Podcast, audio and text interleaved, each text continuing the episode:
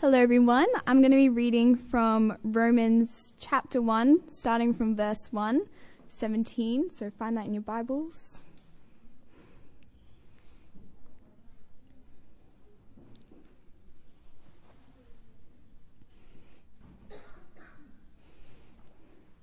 Okay, let's hear from God's word. Paul, a servant of Christ Jesus, called to be an apostle and set apart for the gospel of God, the gospel he promised beforehand through his prophets in the Holy Scriptures, regarding his Son, who, as to his early life, was a descendant of David, and who, through the Spirit of holiness, was appointed the Son of God in power, by his resurrection from the dead, Jesus Christ our Lord through him we received grace and apostleship to call all the Gentiles to the obedience that comes from faith for his name's sake. And you also are among the Gentiles, who are called to belong to Jesus Christ. To all in Rome who are loved by God and called to be his holy people, grace and peace to you from God our Father and from the Lord Jesus Christ. First, I thank my God through Jesus Christ for all of you because your faith is being reported all over the world. God, who I'm served in spirit, is preaching the gospel of his Son, is my witness. How constantly I remember you in my prayers at all times, and I pray that now at last, by God's will, and the way may be opened for me to come to you. I long to see you so that I may impart to you some spiritual gifts to make you strong that is, that you and I may be mutually encouraged by each other's faith. I do not want you to be unaware, brothers and sisters, that I planned many times to come to you, but I have been prevented from doing so until now, in order that I may have a harvest among you, just as I have had among the other Gentiles. I am obligated both to the Greek and non Greeks, both to the wise and the foolish.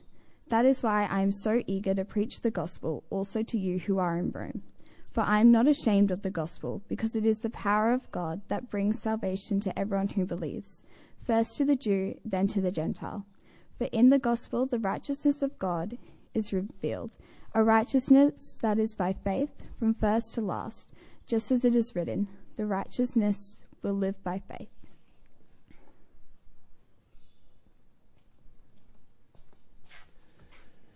Good morning, everyone. The theme for today is short.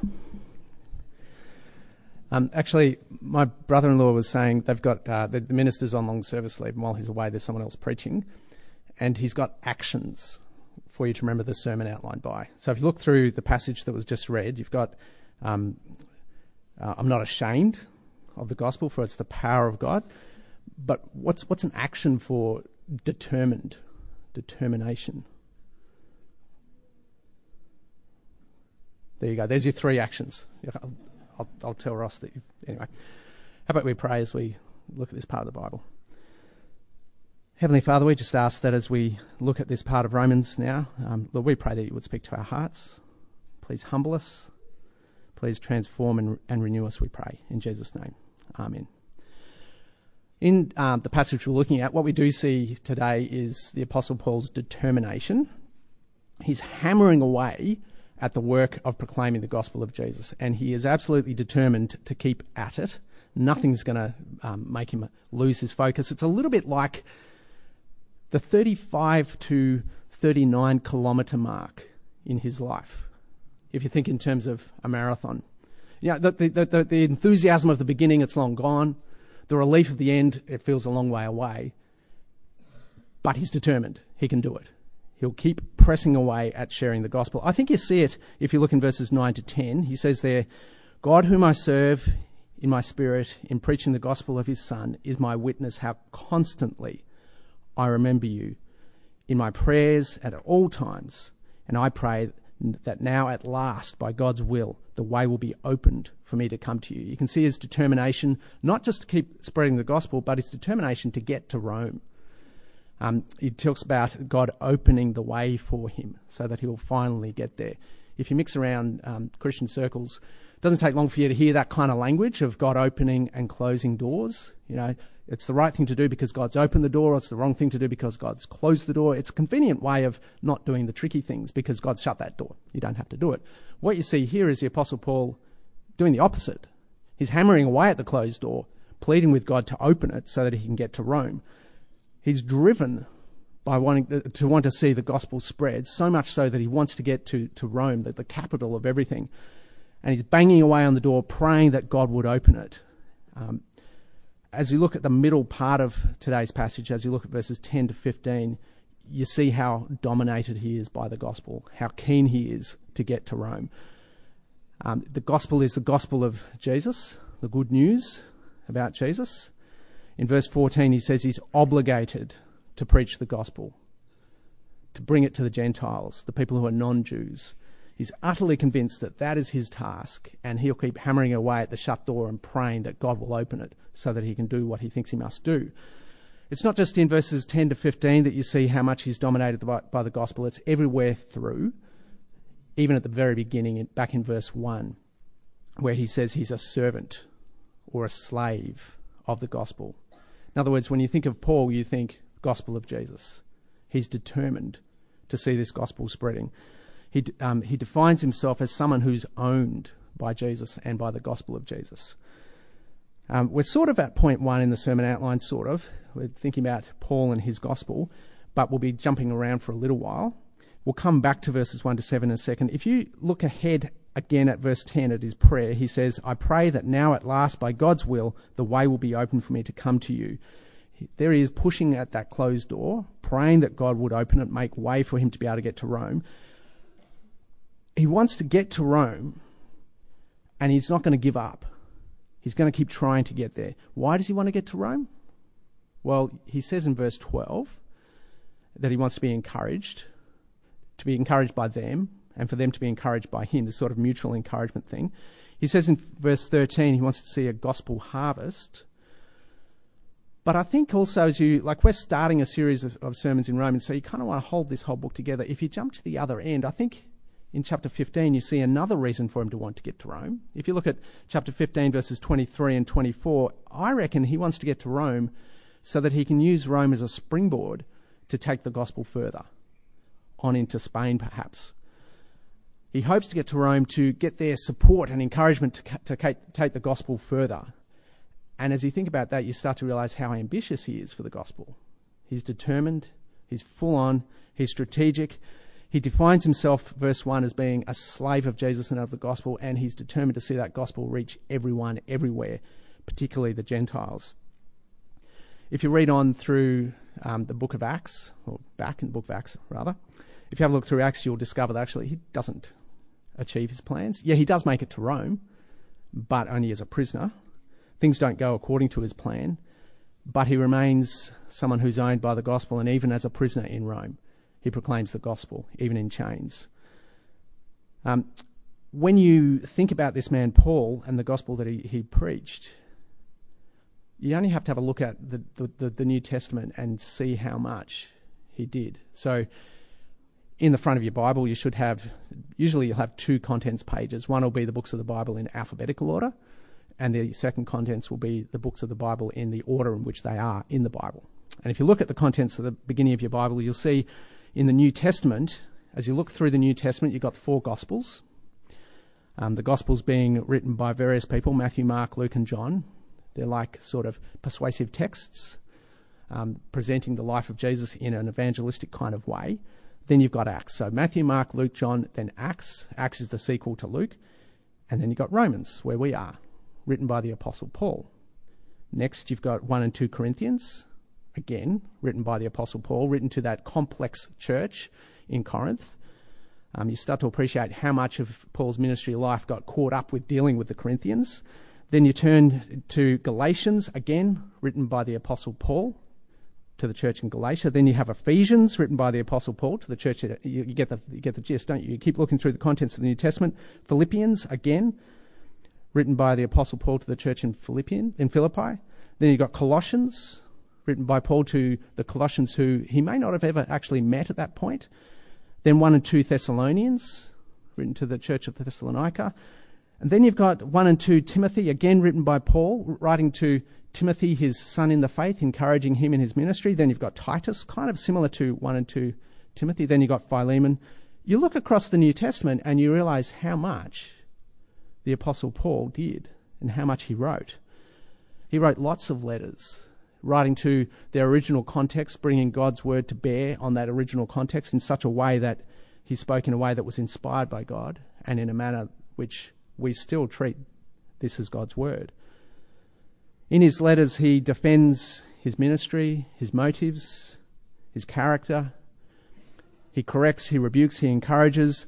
And Romans, that we're looking at over the next few weeks, Romans stands out as like if, sort of a summary of what he believes and teaches, like an exposition of the gospel that he preaches. It's Paul's account of how sinful people can be declared righteous in God's eyes. Um, this letter to the Romans declares how Jesus, who is fully God and fully man, um, fulfills the Old Testament expectations of a Messiah that would come, making it possible for sinners to be declared righteous by faith in Jesus. And so Romans, it's like Paul's explanation of his gospel that he's preaching, that he wants to take to Rome, that he wants to see go on from Rome, so that many, many, many more Gentiles will come to know God. And as um, Paul opens his letter, you can see all this in verses 1 to 7. You can see it all behind these verses. Um, I'm going to reread those verses slowly and kind of do the dictionary thing along the way. So if you go back to chapter 1, verse 1, he opens with Paul, a servant, or you might prefer a slave of Christ, Jesus, Christ being um, Jesus' title, Messiah or King or Anointed One. Um, it's not his name. So, Paul, a slave of Christ Jesus, a slave of King Jesus, called to be an apostle. An apostle is one who's sent, they speak on behalf of someone else. Um, a slave of Christ Jesus, King Jesus, uh, set apart for the gospel or the good news. Um, Paul then connects this gospel in with the Jewish or Old Testament expectations in verse 2. The gospel he promised beforehand through his prophets in the Holy Scriptures. He, will go on through through Romans. You'll have constant references back to the Old Testament as he connects the New Testament gospel into the Old Testament expectations. So much so that when you look at verse 17 of today's passage, he's quoting an Old Testament book. He's quoting Habakkuk, and some people will argue that the whole of Romans is this unpacking of that quote from Habakkuk. Um, the righteous will be saved by faith. So, verse 2, he starts explaining the gospel. Um, the explanation continues into verse 3. So, verse 2, the gospel he promised beforehand through his prophets in the Holy Scriptures regarding his son, God's son, who, as to his earthly nature, was a descendant of David. You've got Jesus' humanity. He is a human, yet he's the Son of God. And it comes back around to his divinity, but also his title as Messiah in verse 4. And who, through the Spirit of holiness, was appointed the Son of God in power by his resurrection from the dead. It's like Jesus is, again, the Son of God, but also the Messiah, everything that comes with that. And it says, Jesus Christ, our Lord. Any place you see Lord in the New Testament, you can almost put in Jesus, but it's also the word for king or sovereign, or one who rules. Um, verse 5 Through him we received grace and apostleship to call all the Gentiles, Gentiles being the nations, the non Jews, call all the Gentiles to the obedience that comes from faith. I, I kind of think that verse is better in the ESV, the obedience of faith. It's this idea that um, putting your trust in Jesus, putting your faith in Jesus is an act of obedience. It's doing what God wants us to do. And then verse 6 And you also are among those who are called to belong to Christ. This call language. He's called to be an apostle, they're called to belong to Christ. And it continues in verse 7 to all in Rome who are loved by God and called to be his holy people or his saints. Grace and peace to you from God our Father and from the Lord Jesus Christ. It's a massive way to introduce a letter to a church, isn't it? It's loaded, it's full. You can see behind it his determination to get this gospel out. You can see his understanding of the gospel. Paul is a man who was dominated by the gospel. You think Paul, you think gospel of Jesus. It's just it goes hand in hand. A bit like you know Michael Jordan. You think basketball, basketball. You think Michael Jordan. It's it's that sort of connection. He's so dominated by it. He's consumed by the gospel of, and the message of Jesus. When you think of Paul, you think of the gospel of Jesus. And when you think of Paul, you think of what he gave up for the gospel of Jesus. You think of how his life changed. Um, if you go reading through the book of Acts, Luke's account there, you see that Paul was Saul. He was a Pharisee. He was, you know, top notch, top quality Jew. Um, but after he was converted, he became known as a Christian, a follower of Christ, someone who gave up his rights for a king who died on a cross. There was much, so much about Saul that changed when he became a follower of Jesus and a proclaimer of the gospel that it would be possible that he may have been ashamed to be following a crucified king. Um, when you look through 1 Corinthians, he talks about Jews looking for miracles, Greeks looking for wisdom, but he himself preaching Christ crucified. Foolishness. There's every reason why Paul might have felt a little bit ashamed as he tried proclaiming the gospel of Jesus. But he doesn't because he knows it's the power of God, and that's where the passage will end. If you look at the other end if you look at verses 15 to 17, verse 15 goes, That is why I am so eager to preach the gospel also to you who are in Rome. I'm not ashamed of the gospel. There's many things that may make you ashamed of the gospel of Jesus, but you shouldn't be. Verse um, 16 I'm not ashamed of the gospel because it is the power of God that brings salvation to everyone who believes. First for the Jew, then for the Gentile. That's introducing this first for the Jew, Gentile theme. That'll come up later in Romans. We'll save it for another day. Hopefully, it'll be one of the sermons that Steve Young has to get. But for now, the point is the gospel is the power of God. Verse 17 For in the gospel, a righteousness of God is revealed, a righteousness that is by faith, from first to last, just as is written in Habakkuk the righteous will live by faith. When you think about that last verse there, verse 17, how is God's righteousness revealed? How's God's righteousness revealed? It's um, another sort of dictionary moment, isn't it? If uh, you could translate righteousness as justice, I've heard it said this idea of um, being righteous being being straight down the line, erring left or right. God is righteous, He's just, He's straight down the line. We see God's righteousness in the way that He treats His creatures. He doesn't trick us, doesn't deceive us. He plays it straight. He's righteous in the way that He treats us. Um, God's not underhanded. He's just. Um, God's law, God's commands, they're righteous, they're straight, they're just. Um, for us, if you think about what it means for us to be righteous, I think for us to be righteous means to be consistent with the way God's made us and the context in which He's put us, to be living in a way that is appropriate. But the thing is, um, and this gets into next week's passage as well, we as humans, we naturally suppress the truth about God we behave in a way that is not just, that is not righteous. We twist and distort God's righteousness. Um, we don't behave in a way that's consistent with the way God's made us and the context in which He's put us. And so it's an entirely appropriate and fitting and proper thing for God to be angry at us. It's just and it's righteous for God to be angry at us. And that's next week's passage when you look at the second half of chapter 8. Look again at verse 17 with all these ideas of righteousness there. For in the gospel, a righteousness from God is revealed, a righteousness that is by faith from first to last, it's completely by faith, just as is written, the righteous will live by faith. How's God's righteousness revealed? It could be that God's righteous character, his just character, is shown in the gospel. So in the gospel, you see God's justness, It could be that God's laws or his expectations of us are declared righteous in the gospel. So as you proclaim the gospel, you're declaring God's standards to be right and just. It could be that God's judgment um, is revealed in the gospel, God's righteous judgment. Or it could be that in the gospel, God reveals the way that he can declare sinful people to be righteous. I reckon it's all those ideas, but the emphasis being on the last little bit there in the gospel, a righteousness of God is revealed that is by faith, a way that God can declare unrighteous people, sinful people, to be right and clean through Jesus' death in our place.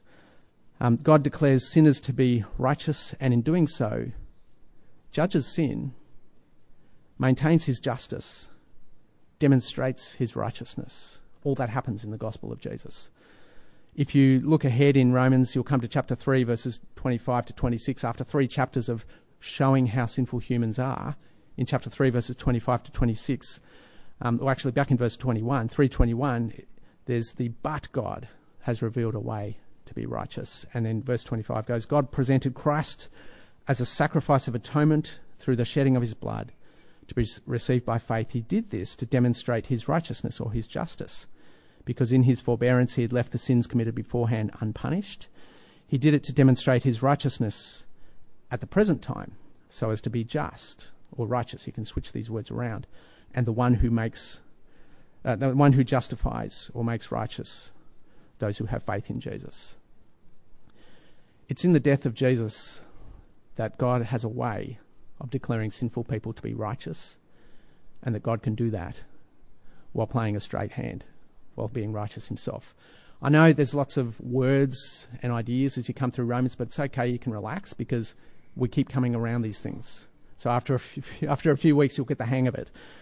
In these opening verses, though, we meet Paul and his, his gospel. He's a slave to Christ and to his gospel. This gospel, it's the power of God that changes people's lives. And in the bit of the passage we've skipped over, you'll see how much it's changed Paul's life and how much it's changed the life of the, the, the Christians in Rome. So if you look at um, the middle part of the passage from verse 8, we've seen already, well, I've, I've talked about how God's turned Paul's life around. God declared Paul to be righteous when he didn't deserve it. Um, and that um, God at work in him has transformed Paul so that now he's gone from being a Jew to being a follower of Christ who's determined to see Gentiles come to know Christ, to know forgiveness and to know new life. As you look at verses 8 to 15, you see this transformed man praying for Gentiles, that they too would be transformed. So if you look at verse 8, first I thank my God through Jesus Christ for all of you, because your faith is being reported all over the world. So it's not just Paul who's known as a Christian or a follower of Christ. So are these people in Rome. In Rome, they're known around the world as people who follow Jesus. Um, the change that's come about in the Roman Christians, it's reported everywhere. They now live with Jesus as their Lord. Um, when we think about this part of the Bible, we may uh, want to compare ourselves against Paul, but that'll be fairly daunting. I reckon we're better off looking at these Roman Christians and thinking about our life in that context, we too should be known as Christians by our behaviour, by what we do. So if you do happen to be an engineer, you ought to be a Christian engineer. If perhaps you're a, a teacher, a Christian teacher. If you're a plumber, a Christian plumber. If you're a parent, a Christian parent. If you're a child, a Christian parent. When people think of who we are, they ought to think of us as a Christian, whatever it is we are. Christians are people who we've experienced the power of God and God is transforming and renewing and changing us so that others can see that difference. Our sin and our guilt's taken away. Our troubled conscience is clear. Um, we who were once God's enemies are now friends with God. And that's an amazing miracle that ought to show in the way that we live. It may appear as foolishness to the world, but we know that it is the power of God. And so, as you think about this introduction to um, the Apostle Paul and his gospel, I suppose that's where it hits home for us is have you experienced God's power?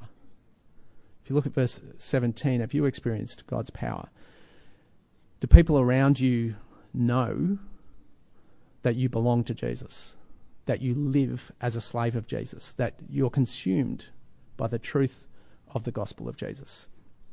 And do you know the freedom that comes with knowing that although we don't deserve it, we are declared righteous through Jesus' death in our place. Do you understand the gospel and have your faith in Jesus like that? Um, over the next few weeks, we'll get to cycle through this stuff that you've just had been dumped on you in the first part of chapter one. but how about you pray with me um, that we would grow and be transformed as we continue to look at Romans? Let's pray. Heavenly Father, we do thank you for your righteousness and your justice. We praise you for making it possible for those for all of us who are unrighteous to be declared righteous through Jesus. Lord, please keep growing our appreciation of your gospel as we consider the Apostle Paul's explanation of it in this letter to the Romans. Lord, please keep transforming and renewing our hearts, we pray. Lord, we also pray that as people who understand the gospel, we pray that we would be pushing on the closed doors, wanting to see the gospel spread. Lord, please keep us motivated, living for you and declaring your gospel. And we pray in Jesus' name. Amen.